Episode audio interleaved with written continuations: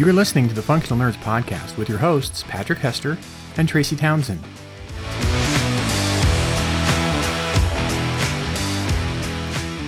Welcome back, friends. Please make sure your pod seat and tray table are in their upright and locked position. The airlock has been sealed and docking clamps have been released for an on time departure to the functional nerdverse. So, yeah, it dawned on me actually right there with that opening, uh, Patrick, that although the the intention of Grogu headbanging to the introduction uh, anthem of the functional nerds is to, you know, loosen things up for the guests or whatnot, I'm always the one who breaks and laughs. And I do this literally 50 times a year with you. What is wrong with me? Why does this still work? It, it's just, it's a great sight gag. You know, yes, uh, it, it just is. I and, and Grogu is the only bobblehead that I have. The one that actually. That is well, actually, true. no. I also have a. I have a stormtrooper somewhere. Mm, Probably on yeah, the shelf. okay, yeah. Somewhere. Stormtrooper Yeah, groove is, Stormtrooper. is a thing too. Uh, but that's have not the same. That's That would the have some same. definite like Taika Waititi kind of vibe to it. Yeah, Like I mean, I yeah. could, I could, I could make Spock and Isis kind of headbang a little bit, No, but it's just not it's the same energy. It's yeah, the it's not credible, really, is what No, it is. So there's is- just something about Grogu, and I think uh, okay, I'm going to be absolutely honest with you here, and, and I know our Mhm. guest is waiting to be introduced, but uh, I think I think the reason you Tracy laugh is Mm-hmm. because of the look on the guest's face when it happens. Because Oh, every I single suppose, time, yeah, the guest the guest gets a little gets a little laugh going. Sometimes they headbang with him, yeah. you know, it- but there's always a reaction, and I think that you're you're reacting to both. Okay, that's that's very charitable of you, as opposed to Yes. like I am just easily had my brain reset to to act as if I've never seen this before. So the the the day that you should be hearing this is November fifteenth, and November fifteenth, uh, two thousand twenty two, is a big day for lots of reasons. Not just because we're that much closer to Thanksgiving, not just because we're we're Mm. halfway through the season of fall, but because it's debut day for Wayward, the second of the Wanderers novels from Chuck Wendig. Chuck, how are you? Hi, I'm good. Thanks for having me. How are you? Ah, we're doing great. So I gotta ask, oh. like, once upon a time, when it was you sitting down saying, I'm going to be a screenwriter and I'm going to learn the craft of, of telling stories and the very compacted space of visual narrative, did you have any idea that you were going to be like, and then I will, then I will evolve into my next Pokemon transformation and do 700 page door stopper horror novels? That's that's definitely where I'm headed. Yeah, uh, that was actually always where I was headed. The screenwriting thing, only to get me there. Like I, uh, That's really playing long game. Good job. yeah, it's a really stupid long game. This is why when people ask you, like, as a writer, like, how do you, how do I do it? How do I be a writer? I'm like, Mhm. well, the map is insane. You can't do what I did, just like I couldn't do what anyone else did. So when I was first writing Blackbirds, uh, my first sort of original published novel, um, I spent a really long time trying to finish it, and I couldn't. And so I Mhm. did. I joke. I did what any novelist would do at that time, which is I won a screenwriting contest. Um, and the screenwriting contest prize was a year long mentorship with a guy named Stephen Susco, who's kind of a, a horror screenwriter and now actually also a director. And uh, his specialty was adapting pre existing material to the screen. And so I was i literally told him because I won and I, uh, you know, I got this mentorship. And so I literally told him going in, like, I, I want you to help me figure out my novel so I can turn it into a screenplay, which I will then use as an outline to finish my novel. And so, really? And I was like, yeah, seriously, I'd have no interest in screenwriting. I mean, it actually did work out for a while where I, I did sort of do some screenwriting and went to the Sundance Screenwriters Lab and we had a, a film, a short film debut at uh, Sundance the following year with my writing partner. But uh, screenwriting was never the intention. It was always to write Yeah, yeah. page door stoppers. It was just this elaborate front. Yeah, it's a, like a heist. And what what's funny, Tracy? Uh, I'm going to throw this out there. You you and I've talked before about like what do you get out of podcasting, right? Like what what's the yeah. what's the draw for podcasting? And I've mentioned before, like you get to talk to cool people. Like that is Yeah. number one. And so Mhm. you know we get to talk to Chuck. Number two is occasionally you get something else. So as an example, uh, Chuck just mentioned uh, uh, his first book. I have his first two books signed downstairs on the bookshelf. So I'm just Ah, saying, there's yeah. like really cool things that come from podcasting. I'm I, I, I I'm not trying to wander away from the topic uh, that that No. we're just having. Yeah. Ah, that Yeah. guy. See? Yeah. No. But these are the cool things. We get to talk to cool people. And and the thing is, like everybody, to Chuck's point, everybody approaches writing a different way. oh yeah. Right. And so so Chuck's story and to what he just said is like he did it his way. He couldn't do it somebody else's way. Yeah. Someone else couldn't necessarily do it his way. Right. And- Yeah, and it's yeah. just it's just how it works sometimes. Yeah, when people ask me, I'm like, well, first you have to spend 10 years writing role playing games. And they're like, what? I'm like, Yeah. see, there you go. Already. see? Yeah. I've already derailed the train. Yeah. And well, the other thing about it is, it, I don't want to make it sound like all woo woo and mystical and alchemical or something here, but the reality of it is like the the way that you came into writing, or that Patrick did, or that I did, we did it once. I don't know if we could do it again.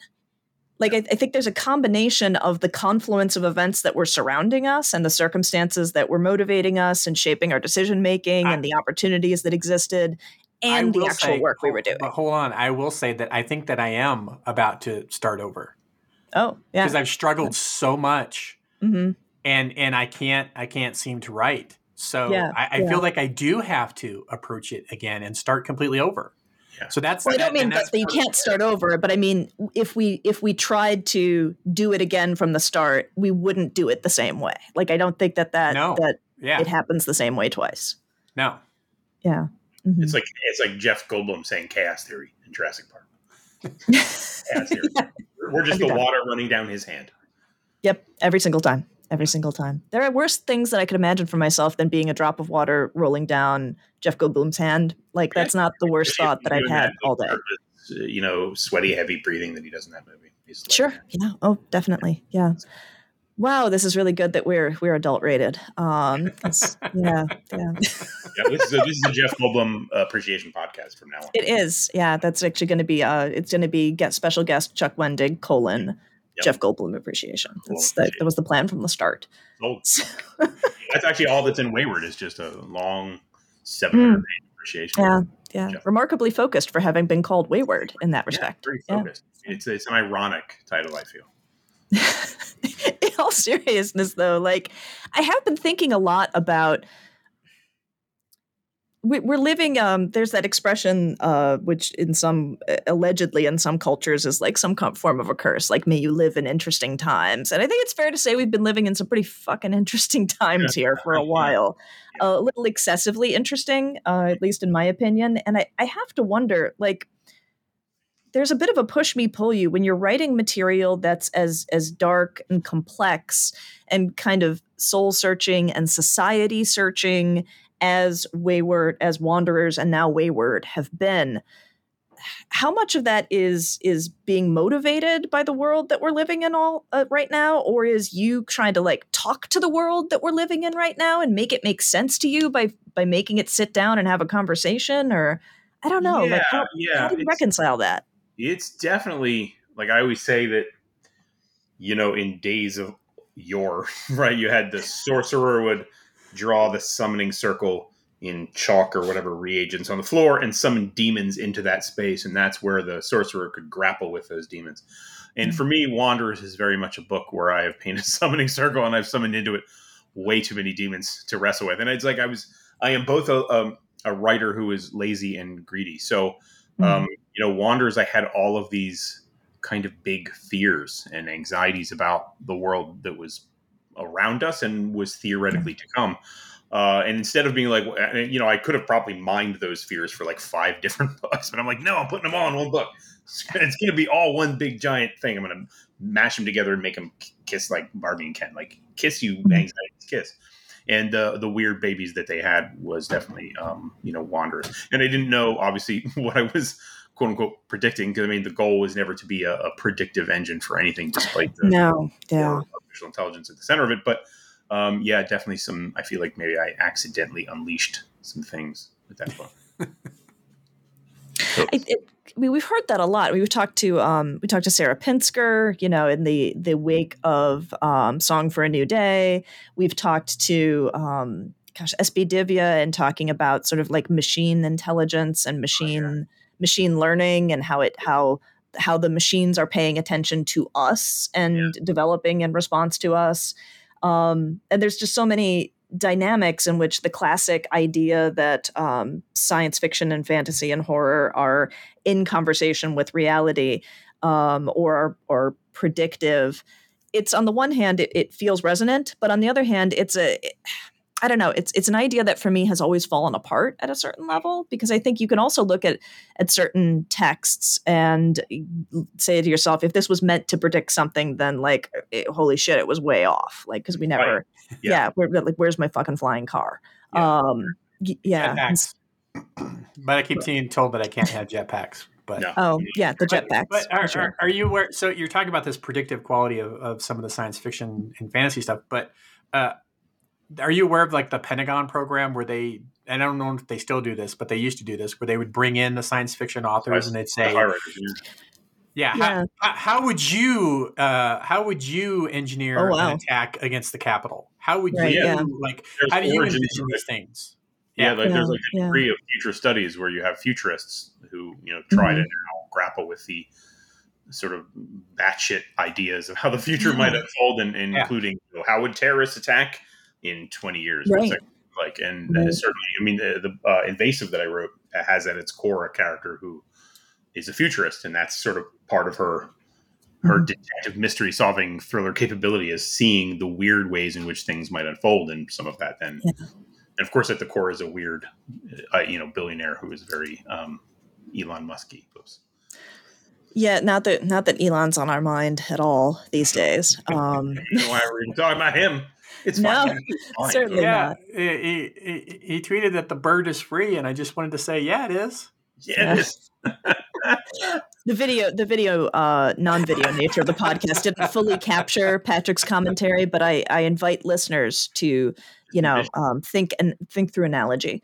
Um, I, oh, so I mean, I I want to run with Patrick's idea there for a little bit. Let's let's wave our magic wand, or I don't know, our our um, you know Neuralink back to like the the the mk ultra program or whatever we want to sort of envision it as being but like if washington calls you and says chuck wendig we want you to come in and give us uh, give us some consultation from your perspective as a futurist um, assuming that you were even willing to accept that as a label for yourself yeah, what do you yeah, suppose you mean, would talk like, yeah what, what, do you suppose you would even would want to talk to the powers that be about? I don't even know i, I mean I, the thing is right? Because like I get the question, like, oh, with Wanderers, you how did you, how did you predict these things? There's a pandemic that comes from bats and rising, you know, Christofascism, and outside of like one or two little things that were like, like oh, like in the book, like it's even wound because Russia attacks Ukraine, and I was like, but none of this was revolutionary. I wasn't, I I didn't have some massive mystical farsight where I was like, I have seen what will come. Like I, it was all right there. I mean, the, it was like a puzzle piece or a puzzle made of like three pieces instead of a thousand. You're like, I just click these together. And we have pandemics every uh, handful of years. They're just usually not as bad as this one, but it's inevitable that a bad one is coming. And zoonotic jumps are not particularly unusual, and Russia's attacked, attacked the Ukraine before.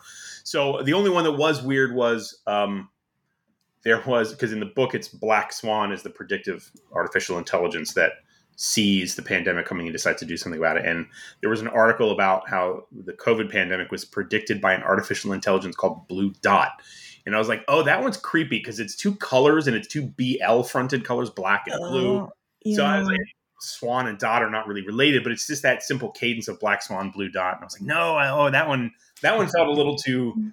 Yeah, I don't like it. Yeah, I don't yeah. like it. But otherwise, I have no, I would have nothing to tell them. I, I, I don't know. I write nonsense novels about stuff that bothers me. Like I'm not trying to, you know, have it like go call Cory Doctorow. He understands things at a far smarter level than I ever could. him. yeah. I would just be like, here's his here's his email. Talk to Cory Doctorow. But right, but, but yeah. Chuck, were were you talking about your book in front of Alexa? Uh oh. it would have been Siri technically, but still. Yeah. Yeah, possibly. It could, it could have been worse. Could have been, been, in Cortana. Yeah, oh god. Mm. Mm. I mean, I, for me, I guess it's not so much. Um, I'm sorry, Tracy, but every time I mention Cortana, I just have to throw it out there. Yes, let's name yeah. our AI after the AI in the video game that went fucking bonkers and tried to destroy everything. Yeah, yeah, that's some good branding. Yeah, no, I, no, that, that that's worth the sidebar right there. I think um, there's, and I guess it kind of relates to it relates to where I'm thinking at this point. We're like, we're really there. I saw a meme the other day uh, that said that like there's like a holy trinity of um, songs out there that demonstrate that people are really bad at actually reading text thoughtfully. And so, like for it's for example, in um, Christian services on Easter and Christmas, people playing Hallelujah by Leonard Cohen. Oh, right. Um, and then uh, people playing um, um, Zombie by the Cranberries at Halloween as Halloween music. And then the third one, I forget what it was, but it was equally, Yeah. wow, you missed the point. Yeah. Um, and so I, I heard one word here and you just kind of ran with it. Yeah. yeah, right, right. And so I, I'm thinking about that in terms of the whole what do you talk to people who are the powers that be about? And a lot of it, I think, for me, would come down to like technology wise, I don't know how to make any predictions that are useful. Um, I don't know how to make any predictions, biologically speaking, medically speaking, that are useful. But I do spend a lot of time thinking about how we use words and fail to think about them Mm. and how we are in this uh, a world where we can use words on a much larger scale than we have ever done before and that anyone can do that um, that we are all effectively self-published by our social medias and spaces that we have curated um, where there's the this sort of risk of virality for things that there's been no effort to understand to vet to look at more critically. Um, and so I, I think that the thing I would want to talk to to people who pull the strings of the world are is like, why aren't we thinking more about how information proceeds out into the world and how we we actually think about it? Um, so I don't know. That would be my if if somebody if somebody summoned me and said, "Futurist Tracy, go go forth and prognosticate," I would just be sort of like, "What the fuck, guys? What like you literally have whole departments as politicians who are about your messaging and who are about your information. How can you show so little concern for the messaging and the information of the commons? Yeah. because because because 20 years ago whenever uh, they held a film screening on the hill for for all the politicians and it was the movie idiocracy and they went huh that could work there you go. we could feed plants energy drinks. yeah That's what they I still remember I, I wrote a I wrote a science fiction story and I put it through a critique group and I had looked back and blue jeans have been around for a hundred and something years and Right. I thought well they're still going to be around because it's cheap and it's it's what people wear and so blue jeans are going to be around in 200 years watch. And I put it and someone comes back with like you can't have blue jeans in a science fiction novel. They would come up with something better. They would have some sort of synthetic really great fabric blah blah. I'm like no no they're going to have blue jeans And I saw an article recently that was about how like there are all these turns of phrase we ascribe to being modern, but they're hundred plus years old. And so, but if you tried to write historical fiction now that included any of these, it would feel anachronistic because they feel like modern turns of phrase. And I would The Tiffany paradox. Yeah. Yes, it's just like a funny. You have it both ways. People's expectations of what should be in a thing don't actually have to match what could or should be in a thing, which is really unfortunate. Yeah, yeah. Yeah. We have a sort of funny relationship to our our, and I, I mean, God, that links to so many other things that kind of permeate the nerd sphere. Um, like the arguments that people make about, well, you know, we, we can't have people who are this color or are this open orientation in our fantasy epic because they historically didn't exist. Be like, ah, yes, the history of the Valinor, to which we must be very carefully tuned in. Um, thing the history of Middle mind. Earth. there is some weird like the because I, I ran up against this with Star Wars, where Yeah. people treat a certain level of canon as if it's historical, like it's factual. Even though history is something we rewrite all the time and learn new things about, they can't learn new things about Star Wars, even if it's already in there and they have just simply ignored it or there isn't a Wikipedia entry about it yet. I- they are very locked into a mindset, and canon is a super poisonous thing. Even though Tolkien was a mess with his own canon, appropriate as he should be. That's great that he is. That's the whole fun of the thing. Um, but people are, and of course, then it's just really a nest for their various little bigotries. Yeah, well, Yeah. Tolkien, Tolkien was like, yeah, you know, he's wearing a, a blue shirt, and this kid go, but last time it was a white shirt, Dad. What the hell? How is this possible? I, I, uh, It's a mood ring shirt. Andor, Andor is on right now, and Andor uh, has a, a a gay couple, a queer couple in it, Mhm. right? and and someone's going, I think this is this is like the first time we've seen that in live action. Mm. Uh, other than a other than a like a momentary kiss in yeah, in one of the uh, one of the movies, one of the uh, Rey movies, and yeah. Uh, I was like, I I didn't even think about it. Yeah. And then and then when someone pointed out, I was like, oh man, the internet must be shitting themselves. Yeah. Right now. And that's just got to be like blowing up. And I haven't looked because I don't give a shit. But that is that is the correct answer. Absolutely. Well, I think that that you endorsing that as the answer probably anticipates um, how you would answer this this question that's in my head. But you know, you you've been really um, online culture, such as it is. Culture mm-hmm. seems like a maybe a, a term that gives it more respect than sometimes it's due. It's had a lot of influence on both your visibility and, in some places, your career trajectory over the last hummity hum number of years. And I guess at some point, I have to wonder, like, how how do you kind of cordon off your brain, your creative space, your your sense of self as a creator, so that whatever is percolating on the interwebs does not interfere with your ability, or you can limit how it interferes with your ability to do the work that you want to do. Like, what's that? That's a, that's I think a wrestling match that lots of writers and creative people yeah. just deeply struggle with. And I have no good answer. I'm not sure I have successfully cordoned it off. I mean, these days I feel better about it because I have reduced. I mean, really, may, may, it may come down to the simplest thing of I've reduced my time with mm-hmm. those pieces, and in doing so, I say fewer things and I respond to fewer people and I see fewer things, which just simply brings the water level down. Um, you know, mm-hmm. in terms of all of it. So, uh, and it's hard because some of it has been incredibly good for my career and like I, I, wrote a post about Twitter the other day, and it's like it, it, looking back, I'm like, I think Twitter has made me a better communicator and a worse communicator. I think it's made me a better person and a worse yeah. person.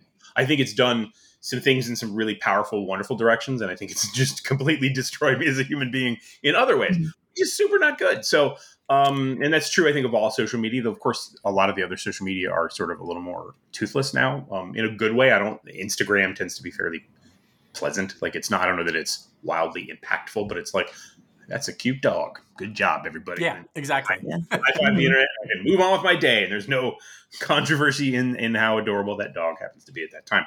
So, uh, but Twitter is definitely you know nuance free, hot take land, and part of it is that it's evolved to that point too. It wasn't always kind of that way, even when you sort of got into uh, you know unruly conversations early on. It felt at least still like conversations, not like someone yeah. say a 240 character thing, quote tweet to try to socially yeah. lever themselves in a way that's you know so that's where it feels like it becomes more positioning than conversation. Yeah. Even if conversation is agitation and sometimes you know agita, it, it's still more productive because it's people still being honest, even if they're honest in their anger and concern over whatever the conversational topic happens to be. It's not that anymore.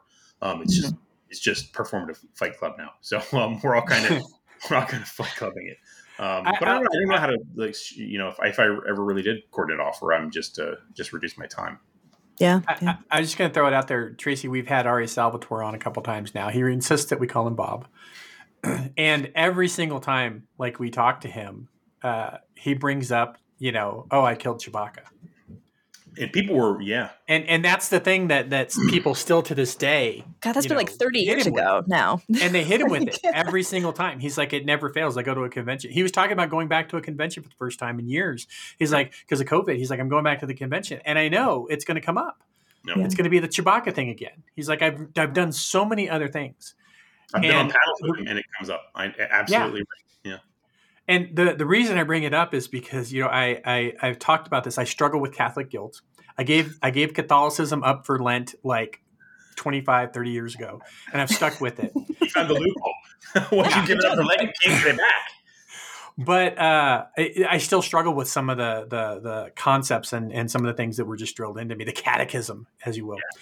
And so mm-hmm. I still struggle with Catholic guilt, and it never fails. I'll see Chuck post something about something that has blown up, like that has come back for the tenth time. It's like it yeah. went away and then it comes back for the tenth time, and yeah. I immediately feel bad and feel guilty for Chuck.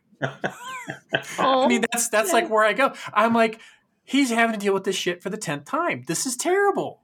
No, it's just oh, it's like and it just gets recycled. the Tolkien tweets that why like, Yeah. tide, like a weird. It's like a red tide. Like well, there's the algae is blooming. I don't know. Just don't Yeah. breathe it in today. Just three. It's going to be a three day tide. Just try not to look at it. You're like, okay. So, so, so part of it is I'm, I'm, uh, I am personally impressed with how you handle these things because Oh. I know that it's incredibly stressful and it can't be, it can't be fun at all.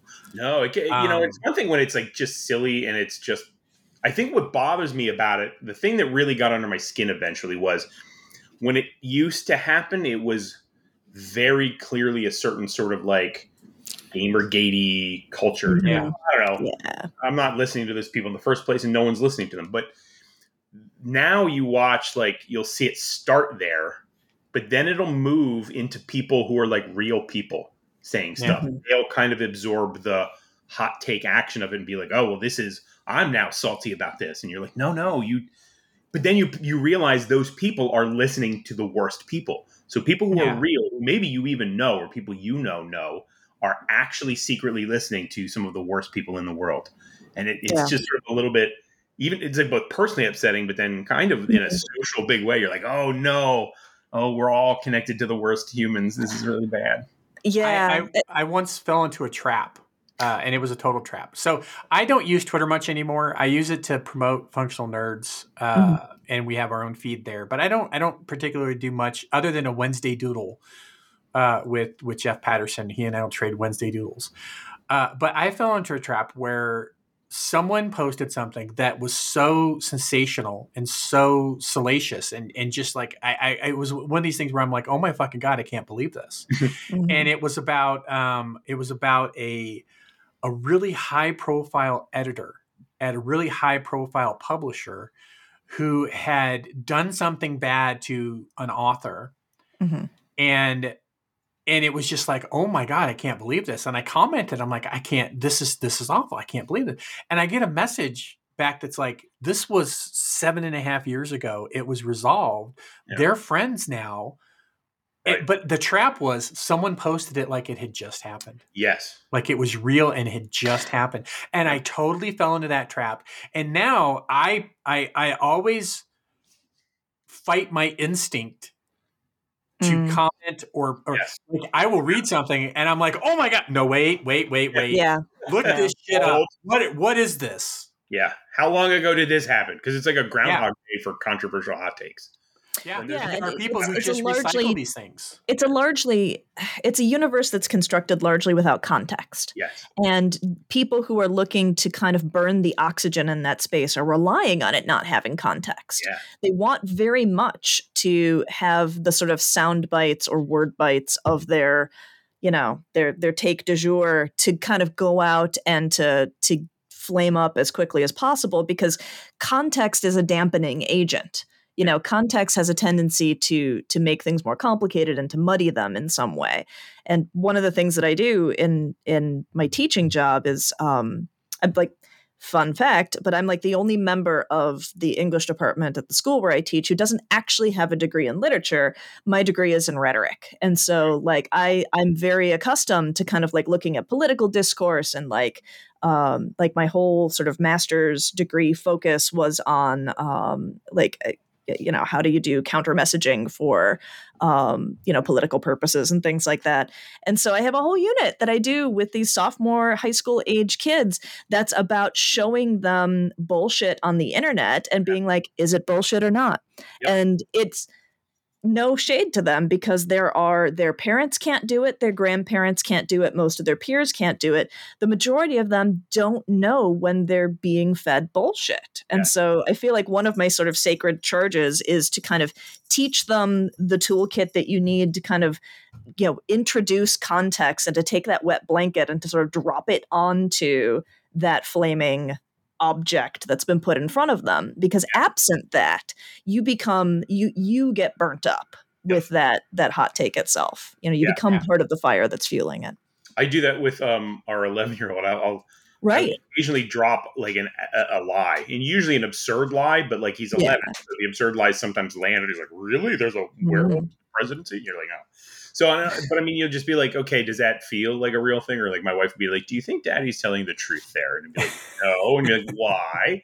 It's just trying to Mhm. sort of unpack that stuff and then sort of conveying the lesson that you know adults are not always don't have your best interests in heart and you don't always have the best information that's not to say you should automatically believe everyone is lying to you or that conspiracies are all true but at the same you should just be willing to Yeah. like say apply context consider some critical thinking pick it apart a little bit and just Yeah. sit with it look at some experts you know one expert is not as good as 10 like just Yeah. do some work yeah Yeah, there's just there's so much in that kind of unfiltered, unmonitored space of communication that is just relying on people not knowing the con. A couple years ago, I've, I have a 15 year old and 11 year old. My daughter's almost exactly the same age as B Dub, um, and I sat my 15 year old down when he was about 11 or 12 and was getting much more online. Yeah. And uh, when we were when we were having this sit down, I took him to um, fun fact for those of you who are parents, you might want to check this out.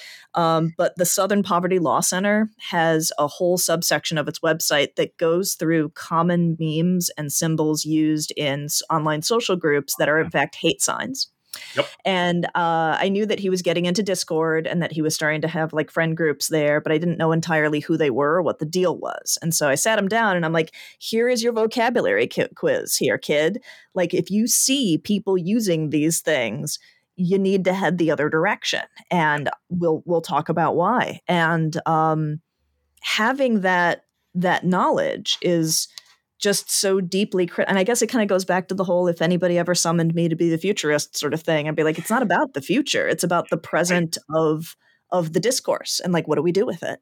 Yeah, yeah not not My- and, uh, and not to be too self serving, but wa- that was one of the things in Wanderers I wanted to put in was all Yeah. these, um, you know, sort of chapter flavor text pieces that were from social media grabs that had some of those pieces of like things that aren't necessarily automatically a thing you trigger as like, well, that's a white supremacist, you know, thing. It's just a Viking thing, isn't it? You're like, no, no, that's a that's that's a code, and you need to know these codes.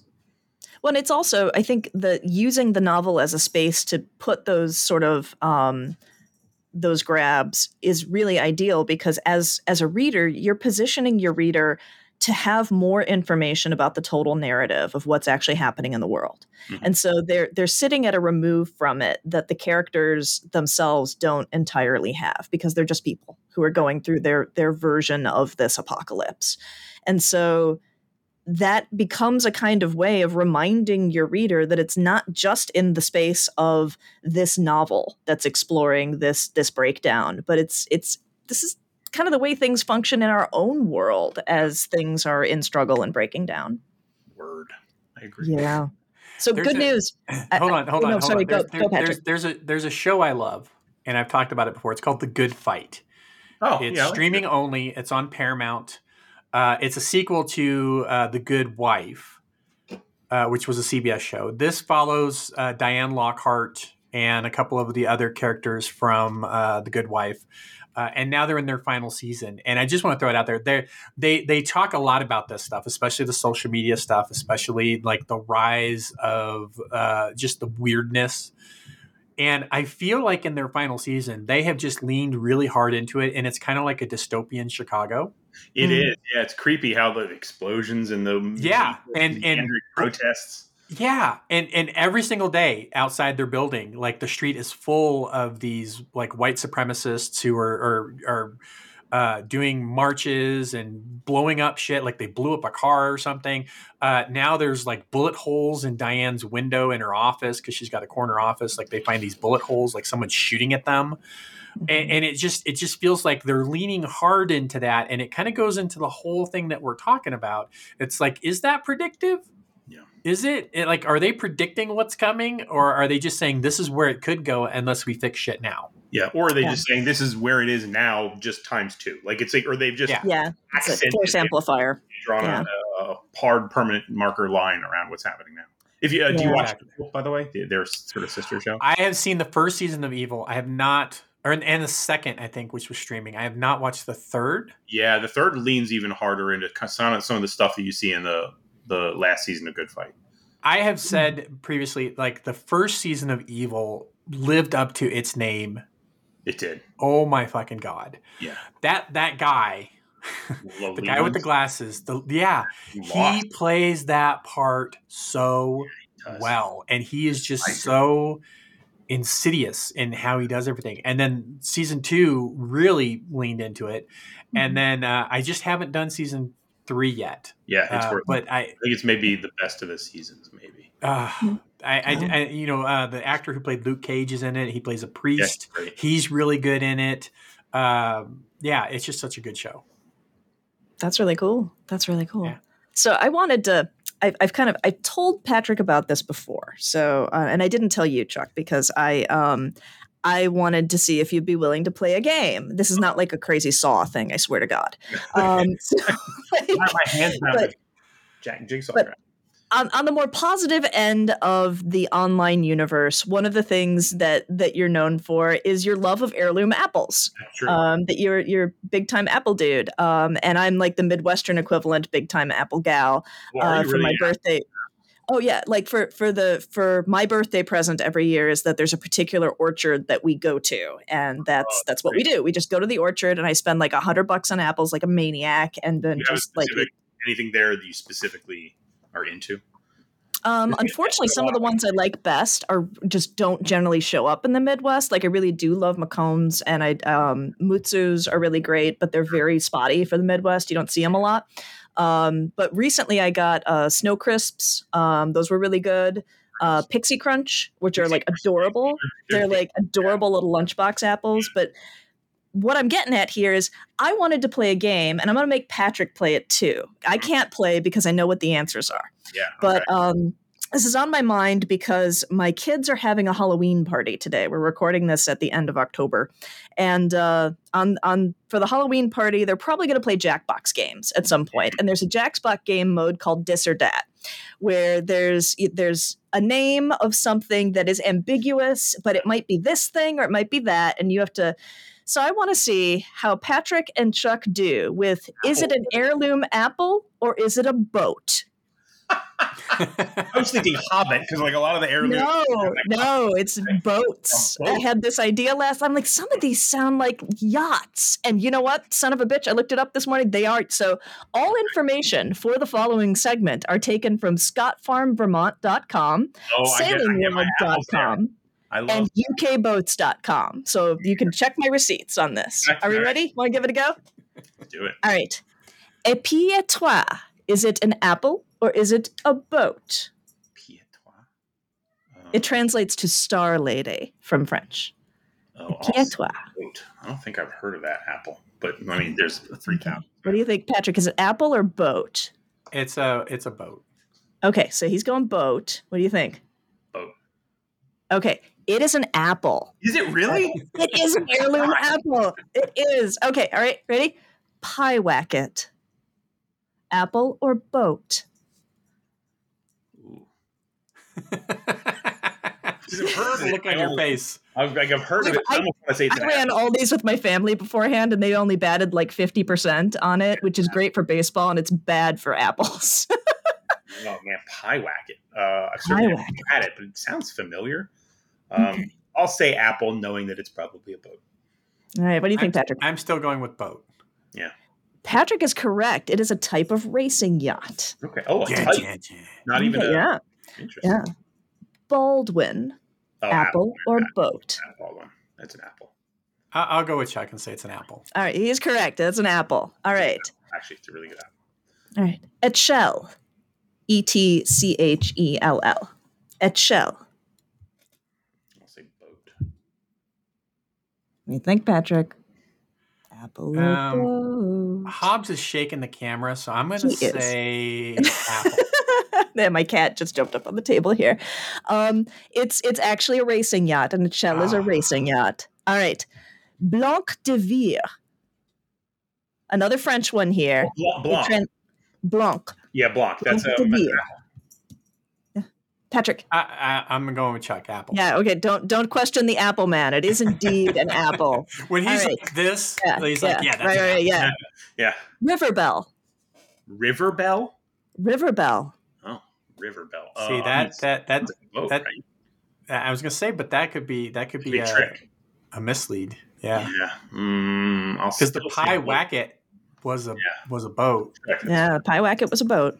Yeah. I'm saying say apple. boat. I'll say boat. All right. It is an apple. It's one of the apples I actually bought on on my most recent trip to the. So yeah, it's lovely. They're they're like a like a like a sour sweet, very nice. They're huge. River Bell, Absolutely. R I V. River Bell. Okay. Uh, R I V E R B E L L E. I wonder if Um. All right. Fast forty. right now. Fast forty. Yeah. Fast four zero. Well, it's definitely not an heirloom apple, but it could be. the- Yeah. the- you know, there's so many new. I'll still say boat. Fast forty. I don't. Yeah. Patrick. I, I'm also going to say boat. That sounds like It's a racing yacht. All right. Yeah.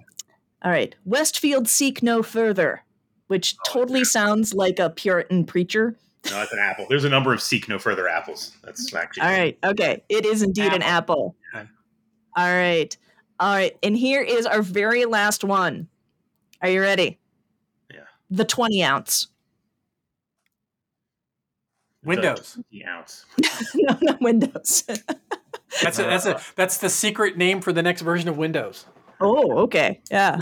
I think that's a 40 ounce because that's what you have to drink after you're done being frustrated with it. So um, Um, yeah, that's interesting. Uh, Apple. I'll say apple. It is an apple. I have no idea why it's called the 20 ounce. I guess you'll just have to go to Scott I know. Farm, Vermont to, to, to figure out why indeed it's it from is. It Scott, is That means it's a yeah. heirloom. Yeah. Oh, it's a New York. Yeah. Yeah. There you go. Also known as the go. 18 ounce. Okay, guys, figure. figure Yeah, that, that's just cheating right there. Just they're Or just the throwing numbers at Cayuga shit. Red Streak, which also sounds like a boat. The Cayuga Red Streak. Some I had some other really good ones in there, like the Ingrid Marie, which definitely has boat vibes, but is Oh. Yeah. one hundred percent an apple. Yeah. Uh, the Palawan, which has a little bit of a Star Wars vibe to it. That's a racing yacht. Oh man. Uh, Maiden's Blush, mm-hmm. Yep. apple. Yeah, Sounds yeah. like a boat though. Yeah. Sounds like a boat. Sounds like a boat. All right. So with that, I think we're ready for picks of the week and to to wrap this up in the in the spirit of goodness and joy. Yes. Picks of the week. And Chuck, that is the last holdout that is still in Elio. You know, making the same picks of the week. That's it. Because I haven't, I haven't replaced it yet. I was thinking about maybe reaching out to Stace Johnson and seeing if he wants to do a new one, but I haven't done Ooh. it yet. So That'd be fun. Right now you've got to go just in the See machine. if Yeah, see if he's up for it. All right. So, um, my pick of the week is uh, this is actually reaching back to someone we had on as a guest earlier this spring. So, I want to say it was either March or April. Now I can't remember which. We had Mary Roach on, um, and she was wonderful and fun, and she was promoting the book Fuzz.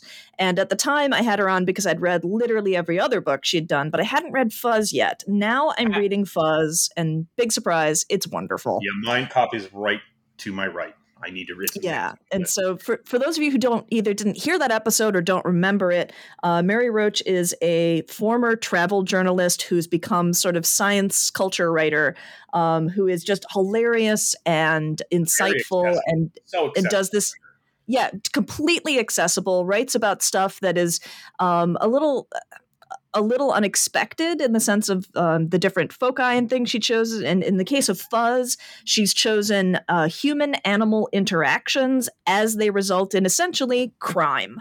Um, so the human animal crime. And i'm currently uh, reading all about efforts to protect the um, tea the tea estates in um, India from from uh, rampant elephants, and I have read about uh, relocating bears and all the reasons why you can tell the difference between uh, bear wounds versus uh, leopard wounds and all sorts of other things. Oh, And you mean real bears? I thought you meant the relocation of the bears from Soldier Field out into the suburbs of Chicago. Uh, no, no, that's happening because uh, increasingly Chicago and the Bears suck. That's that's Yeah. just a completely separate issue. Um, so, but yeah, so I've been having a great time reading Fuzz by Mary Roach. If you're the sort of person who's like, ah, I don't read, I don't read science nonfiction, you do now. You really need to check out Fuzz. It's fun. What what I remember from the episode where we had Mary on was that you and she uh, embarrassed me horribly and made me blush. Um, was that because we said titties a lot? Yes, Because I can say titties more if that if that helps. Because that was the it's, it's possible like there's there's no actual titties on this call at this moment but if there is a titty related issue i can make sure that in our next meeting we address all titty related discourse. The That It was Meeting terrible. minutes are going to be fabulous for that. yes, it is. It's very important. Chuck, how about you? Uh, gosh, I'm torn as to whether or not I choose um, a cool piece of science, uh, you know, journalism or uh, or Apple related things because I have I have. Yeah, I mean, we're really steering you here. You, Uh, you I are allowed to pick two. Oh, I'll pick two. I'm doing. Yeah. I'm greedy. See, I told you I'm greedy. Um, for a book, uh, Ed Yong's An Immense World. Speaking of animals, it's all about Nice. animal senses and how animals perceive the world in ways we really don't even understand. He is another writer who is just super accessible, funny. I mean, his a lot of his pandemic journalism has really got me through the pandemic, but Yeah. um, that's obviously a little more dire just in its subject matter. And um, both this and his uh, previous book, which is about the uh, microbiome, are just so good. Uh, and then I made an apple crumble recently that was one of the best uh, apple related things I have made in a very long time. So I'm trying to go through because there's all these old sort of American style, though some of them have European origins, um, non pie pie like desserts, right? You've got your crisp, your crumble, your slump, Yeah. runt, Yeah, the Betty. cobbler, Yeah. yeah. brown Betty. So you've got all this. I'm trying to just sort of go through them one by one, just to see like are they worth the differences? Is it meaningful?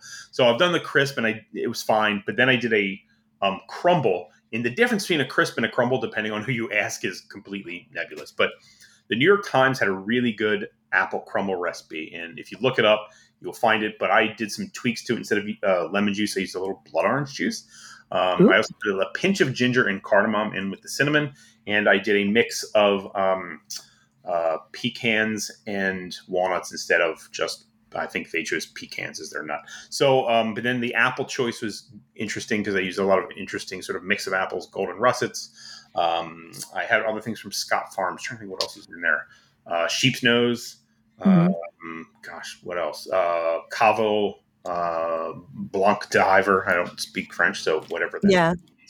um, but then there was also an apple in there that was new to me uh, called the Sun Crisp, which is a Oh, I got those. Yeah. oh, they're really They're so great. good. They're like good. sort of yellow gold with little pink Yes. streakies. Yeah, Yes. they got them nice rusting on them, and they uh, have one of their parents is the Cox's Orange Pippin, uh, which is Mm. another of my favorite apples. So it totally tracks that it was in there. And the Sun Crisp is a great keeper apple, so you can keep them for like six months in storage, and they will be yeah. very good later. So there's my my Rex, as it were. Fantastic. All right, Patrick, how about you? Uh, I'm going with something that I probably, given given the given what this is, I probably should have mentioned it last week uh, when we were talking to Clay Harmon and we were talking about California, Mhm. but uh, I didn't, so I'm going to mention it this week. Uh, Star Trek's Lower Decks is one of my favorite shows. It's hilarious. It's an animated Star Trek, and they poke fun at everything. And they they recently uh, introduced every single California class ship. So the Cerritos that the crew is on is a California class, and the California Okay. class does not get a lot of love. Uh, they don't get a lot of respect. They tend to be the the ships that go like for second contact or like follow up contact after a Enterprise kind of does first contact kind of thing. The less sexy ships. Yeah, so they they get they, it's like, yeah, welcome to the Federation, you know, blah blah blah blah blah, and then we're gonna we're gonna come, we're gonna give you some infrastructure, but not us. We're leaving, goodbye, and then the California class shows up, and like gives them a replicator or something, and uh, but they recently listed all the names of all the California class ships, and it cracked me the fuck up. I was laughing so because there was a there was a USS Fresno, there was a USS Merced, like they just had all these ships named for different cities in California, and it cracked me up. So that that is literally my pick. It's just the California class ships from Star Trek Lower Decks. That's amazing. Uh, I thought it was I thought it was fantastic, Brings you joy. and uh, yeah, it, it gave me a lot of joy. I, I the show in itself just does. Um, Canoli Joe, one of our one of our listeners, just recently, like as of last night, I think, was catching up and came across Peanut Hamper. And Peanut Hamper is a character on the show who is an exocomp from, uh, if you remember Star Trek: uh, The Next Generation, there was these little exocomp droid things that kind of floated and did stuff, and they became sentient. And uh, Peanut Hamper is a descendant of one of those, and she joins Starfleet. And uh, yeah, it's it was a hilarious episode, and they did a follow up episode in season three with her. And uh, so Joe was like, I, "I know I'm behind, but peanut hamper. like how, how did how did how did that name come to be a thing? And it's yeah, it's hilarious. Peanut awesome. hamper. So I just want I, now. No, I think I think you need to get like a hamster and name it Peanut Hamper. I mean, that seems like the appropriate homage right there. Well, that that does remind me. Have you have you had any conversations with D about DC's uh, League of Super Pets or whatever it's called? Because they they I do ha- have the army of super powered guinea pigs. I did convey to her that evil Uncle Patrick had had recommended the DC Super Pets, um, and and she's she's down for it. She's down for it, but she's very committed to the Buffy watch at this point. Ah. She's having her her experience there and is really kind of neck deep in it. Um, so anytime that I'm not actively doing something else, she's like, "Do you want to watch some more Buffy?" So we're we're nearing the end of season three, and um, you know, it's it's a whole thing. Uh oh, the feels are about to hit. Yeah, I mean, Yeah. yeah, yeah. Well, I we're just, too, it's, it's yeah. feels, this feels all the time. feel all Yeah. the time. So many feels. Well, all right. I'm having the feels now because, of course, we have to say goodbye. But it's been super awesome having you on, Chuck. Hey, thanks for having me. This is good. I'm excited. I'll All right. So, randomly. Oh, absolutely. So, okay. So, people are looking for Wayward, and of course, they'll want to make sure that they read Wanderers as well. Where should they find it and you and all your awesome stuff? Well, it will hopefully be available at any uh, of your local bookstores. Failing that, um, my local bookstore, Doylestown uh, Bookshop, will sign, personalize, and send directly to you, which is cool. Mhm. Um, you know, I'm at terribleminds.com. I'm theoretically on Twitter at Chuck Wendig, but who knows? I don't know. We'll Yeah. see. Um, I mean, just, you know, I'd say Google me, but God only knows what you'll find. But I'm sure There is that. social media is somewhere at the top. Just don't go don't go deep. Don't look for don't type in Chuck Wendig Tolkien. That's not going to work well. No, no. Things, thing, you'll see things. Yeah, dark dark times. All right. Well, thanks for joining us. Thank you. Thanks for having me. Holy crap! This year is just flying by, isn't it? Sheesh. As always, thank you for listening. Special shout out to our backers over on Patreon for putting up with all the shenanigans Tracy, totally Tracy, does over on our super secret private Facebook group. I mean, she is just constantly posting stuff over there, like, you know, articles, uh, movie and TV show trailers, even like daily music videos at this point. I mean, yeah, that's that's totally all Tracy. So, thanks for uh, thanks for backing us. If you want to know what the hell I'm talking about, go check out patreon.com slash functional nerds and throw us a couple bucks. Then you will gain access to our super secret private Facebook group. Now, I will say you and I have to be friends on Facebook in order for me to invite you. It's a Facebook thing, it's weird, so there is a process, but still, uh, it would be really cool if you backed us and then, you know, joined us over there. Anyway, Robert and Todd, they totally promised us they would do this spinning sign thing on their street corners to drum up some listeners. And to date, they haven't actually followed through. So, if you could go give us some stars on your favorite podcast platform, whether it be Apple Podcasts, Spotify, Google, Stitcher, wherever you're going to, to find us and listen, that would be awesome. We'll we'll work on the spinning sign thing with Robert and Todd as maybe sort of a holiday push. I can see them now, dressed as elves, and not the cool ones from Lord of the Rings: Rings of Power. Canoli Joe said he might, might consider some sort of social media campaign around the poodles for, you know, the upcoming Hugo season. Cough. Before I forget, Beyond the Trope hit 400 episodes recently. That's pretty cool. Giles and Michelle were very, very properly excited about this. 400 is a huge milestone for a podcast. To celebrate, why not go check them out at beyondthetrope.com? They put out a new episode every Tuesday, talking with writers, artists, and creatives from all over the place. And that 400th episode was pretty cool. So, again, check them out over at beyondthetrope.com. Now, I'm sure that this is the point where I would normally have some more uh, stuff to kind of say, things to tease our backers with, but I totally forgot to write it. So, Mr. Carpiers. You got it right. How about that? Yeah. You can call me Cannoli Joe. If you've if you've never listened to the podcast there there's there's two different styles here there's there's tracy who does prep work and comes up with some very thoughtful questions and then oh squirrel Oh, for God's sake. Patrick Louise. are you okay with me recording you today for the purposes of this podcast Okay. That's probably a good enough signal.